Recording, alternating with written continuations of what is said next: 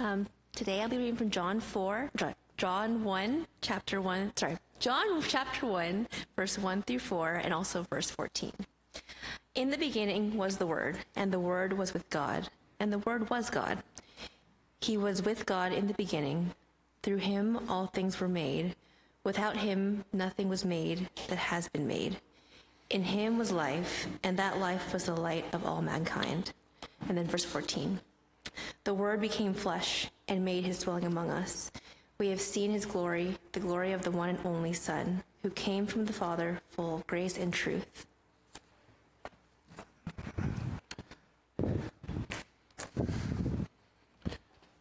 Well, good evening. We always used to say at uh, my church, it's welcome to the loveliest night of the year, uh, Christmas Eve. And obviously, this is fun because it's our first time. I think this is the first time we've met here at night, right? I'm like, okay, it's a little different in here. But um, uh, as we look at Christmas, I think of all the things that happened, and I don't know why this came up. I started thinking about my grandparents. And, um, and it caused me to remember this story. In the beginning of every year, when I was a kid, there was a, um, there was a show at the Cow Palace. The, it was called the, uh, the Sport and Boat Show. And I remember when I was probably five years old, my family went to the Sport and Boat Show. And just as we were entering into it, looking at all the exhibits, we went by this boat it was the Wrigley Spearmint Gum Boat. Can you bring up a, a picture? It was like a.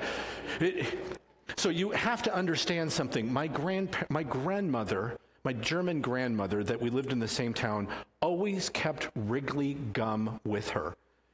So much so that as a small child, when they said, "Are we going to grandmother's house?" I would say, "The grandma with the gum." but I said it in such a way that it became the grandma with the dumb, and then she became the dumb grandma. Um, that's what she would say, and still laughed into her 90s about that. She always had it with her. So when we were walking through, and, and just so you know, Christmas is great for me because I'm the youngest child, and uh, we are the chosen ones from God. But we're the youngest child, so I'm tailing away, and we go by this boat, and I am fascinated because in my five-year-old brain, all I'm thinking of uh, is just these big pieces of gum within this, and I literally I remember this. I circle the boat. My family keeps walking. I, I don't care. There is gum right there. This is like a Christmas. I, I block everything out. There's the candy. And after I think about a time and a half around, I turn back with excitement to talk to my parents. And they are nowhere to be seen. And all of a sudden, I have that overwhelming feeling that I have no idea where they're at, and I am cut off from them for the rest of my life. And I just start crying in the middle of the pavilion. And of course, security guards come over. They take me to literally lost and found, and I'm sitting in this office crying until my family comes back. Have you ever had that feeling of being lost? Where all of a sudden you go from great joy to being completely overwhelmed. Um, back before we had GPS on us at all times, some of us older people, I would say, we used to have to deal with maps.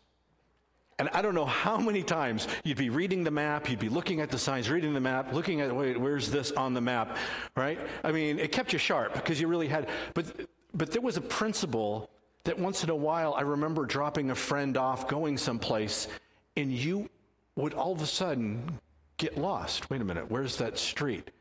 And then something would happen. You actually start thinking from a different place in your brain.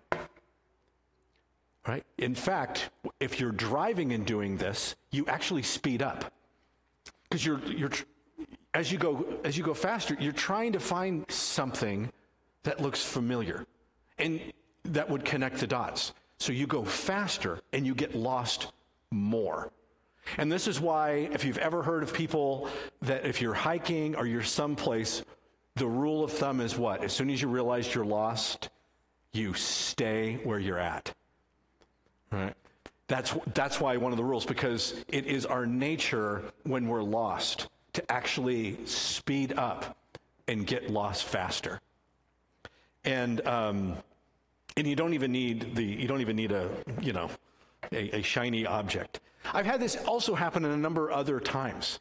I had this happen one time with a friend. We were skiing and it got really bad, and we were kind of on the back side of the ski resort.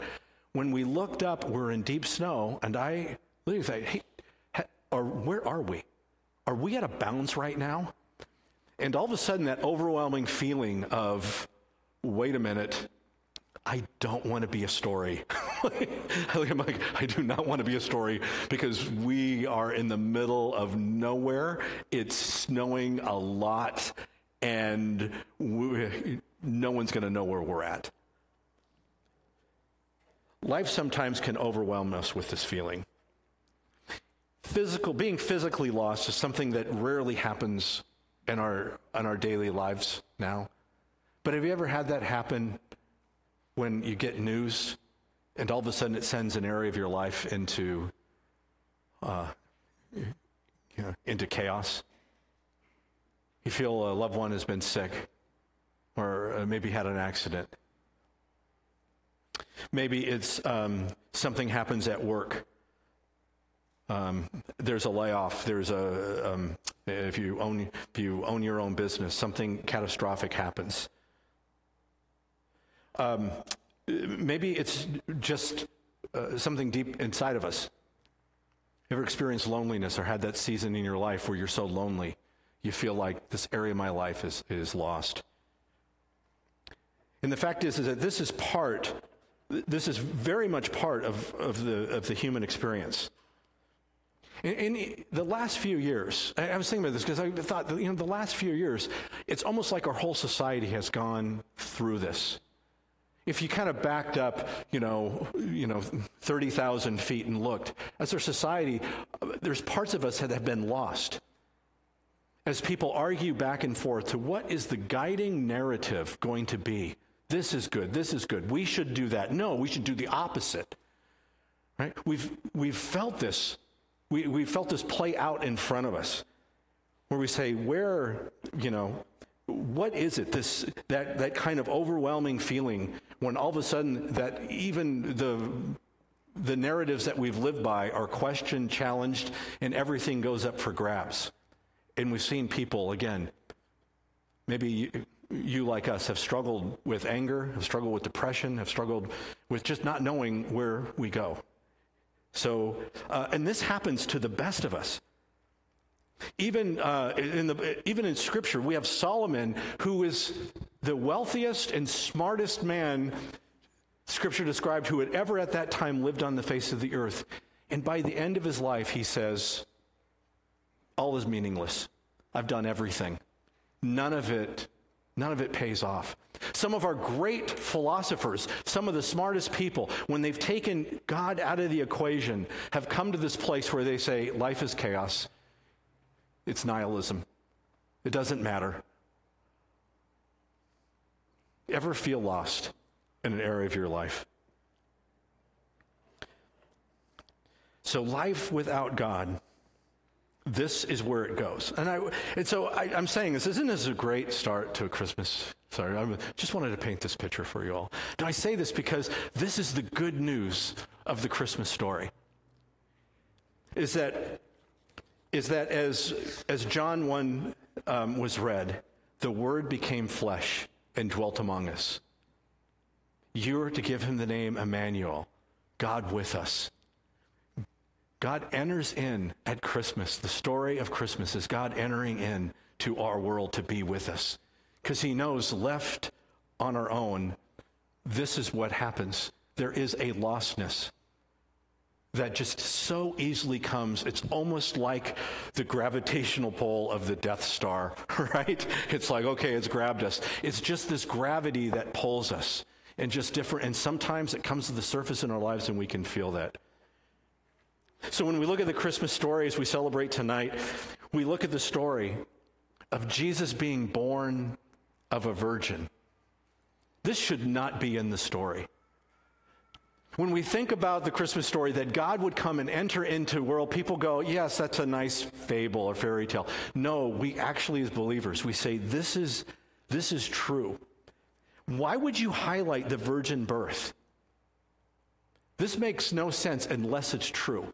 If you were writing a story and you were writing a story to have it be something that would convince the world that Jesus was God, we would probably more write it like a Hollywood movie, right?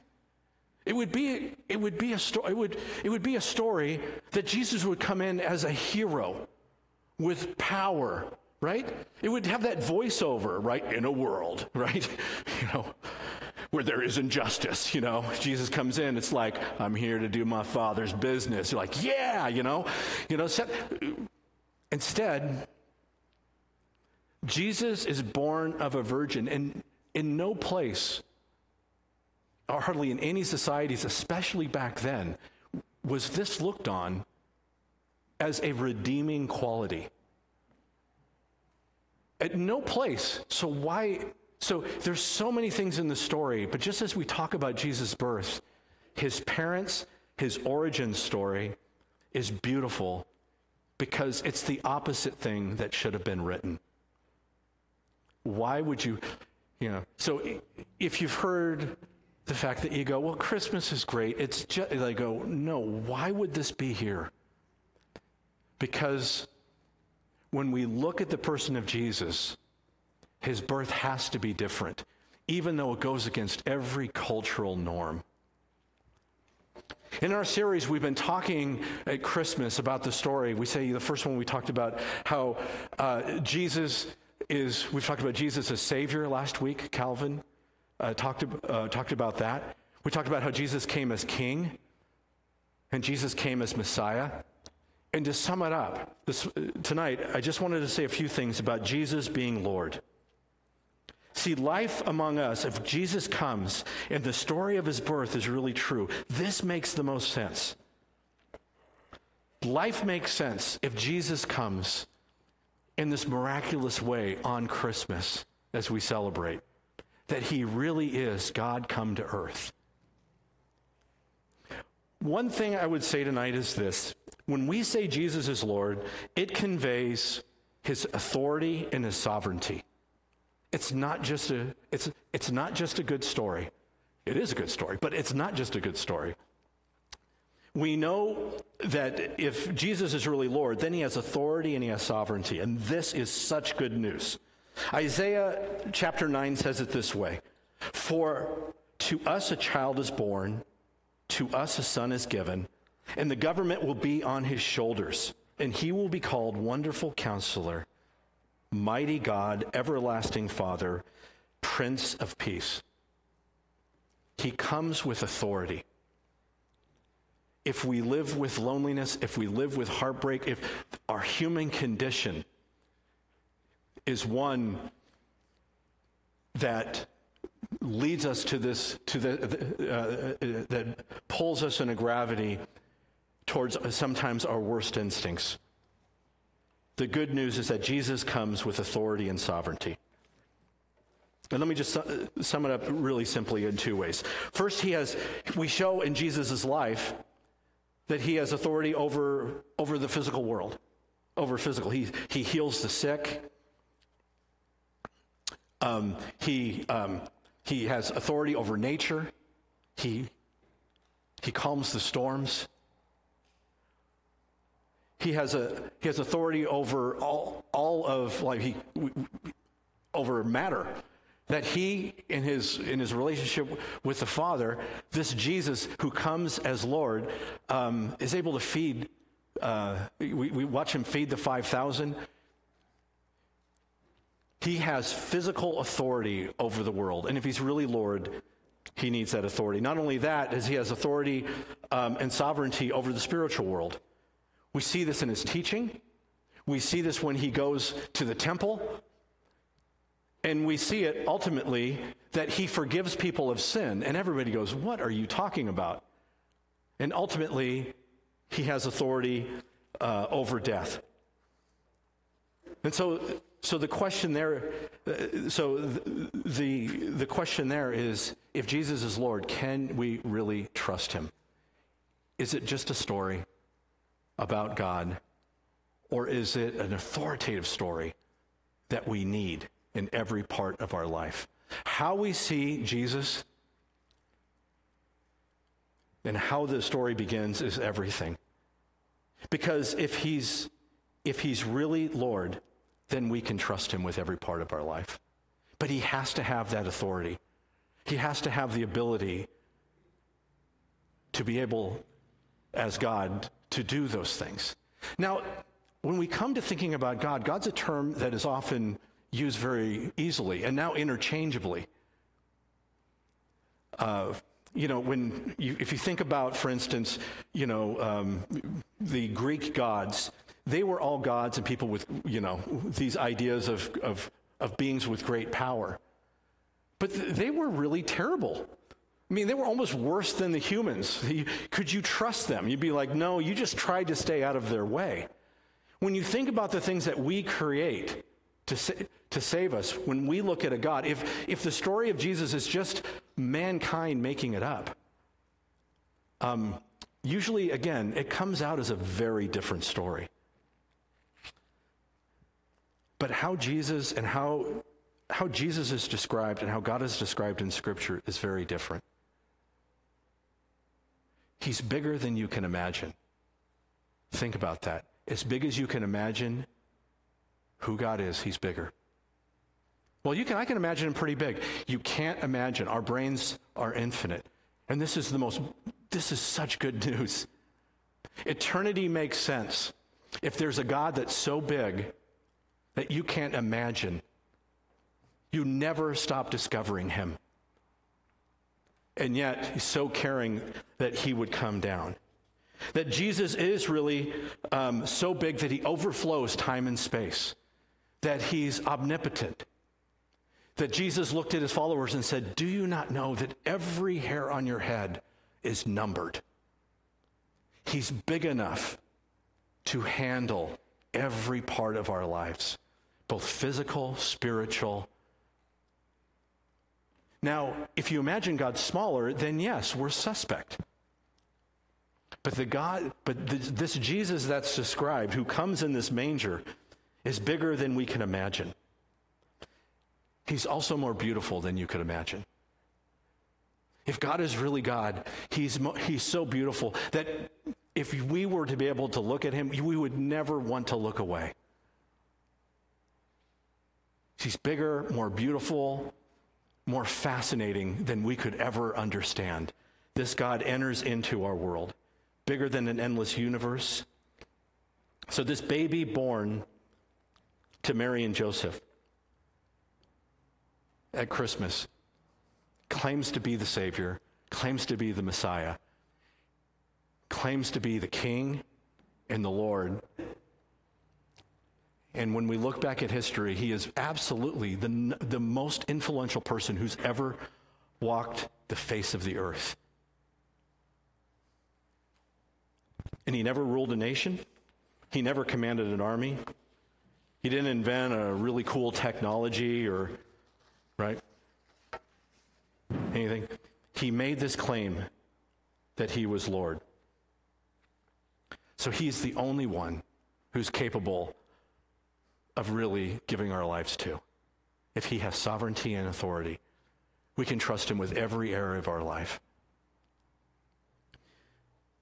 If he is he's the only one that is wonderful enough, if he's really God, to hold us, to direct us, He's the only one that you can actually say, God, what do you want to do with this area of my life? Somebody holds a future you can trust with. Not just an idea of God, but actually, uh, actually the, the living God. And so that's why we say joy to the world that the Lord has come. The Lord has come, and you don't have to worry. This baby born in a manger it's not just, it's not just a, not just a cute narrative, right, that we tell children. He's the God of the universe at Christmas that broke in to the very thing we need authority and sovereignty, that we could give him our whole lives. And he's the only one big enough to make sense of them. We've seen what happens on this earth when people and governments try to bring order. It's not pretty. It starts off with great motivations. And even today, we have countries that literally have surveillance, surveillance over everybody in their country, trying to control things. And instead, Jesus comes and says something very different. He's powerful enough, big enough, wonderful enough, loving enough, but only if he's really God, who he claimed to be. So, joy to the world. You have a place to put your hopes and dreams. And joy to the world because you can give all of yourself to God because at Christmas, Jesus came and gave all of himself to you and to me. Let's pray. Jesus, thank you that you do have authority to actually make a difference within our lives. We love the fact that this story is so different and we celebrate it every year. But Father, we celebrate it because you came after us while we were still far away from you. You came after us.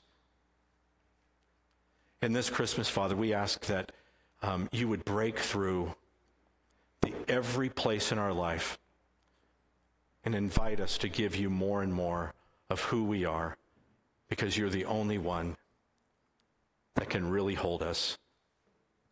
We pray this in the name of Jesus Christ of Nazareth. Amen.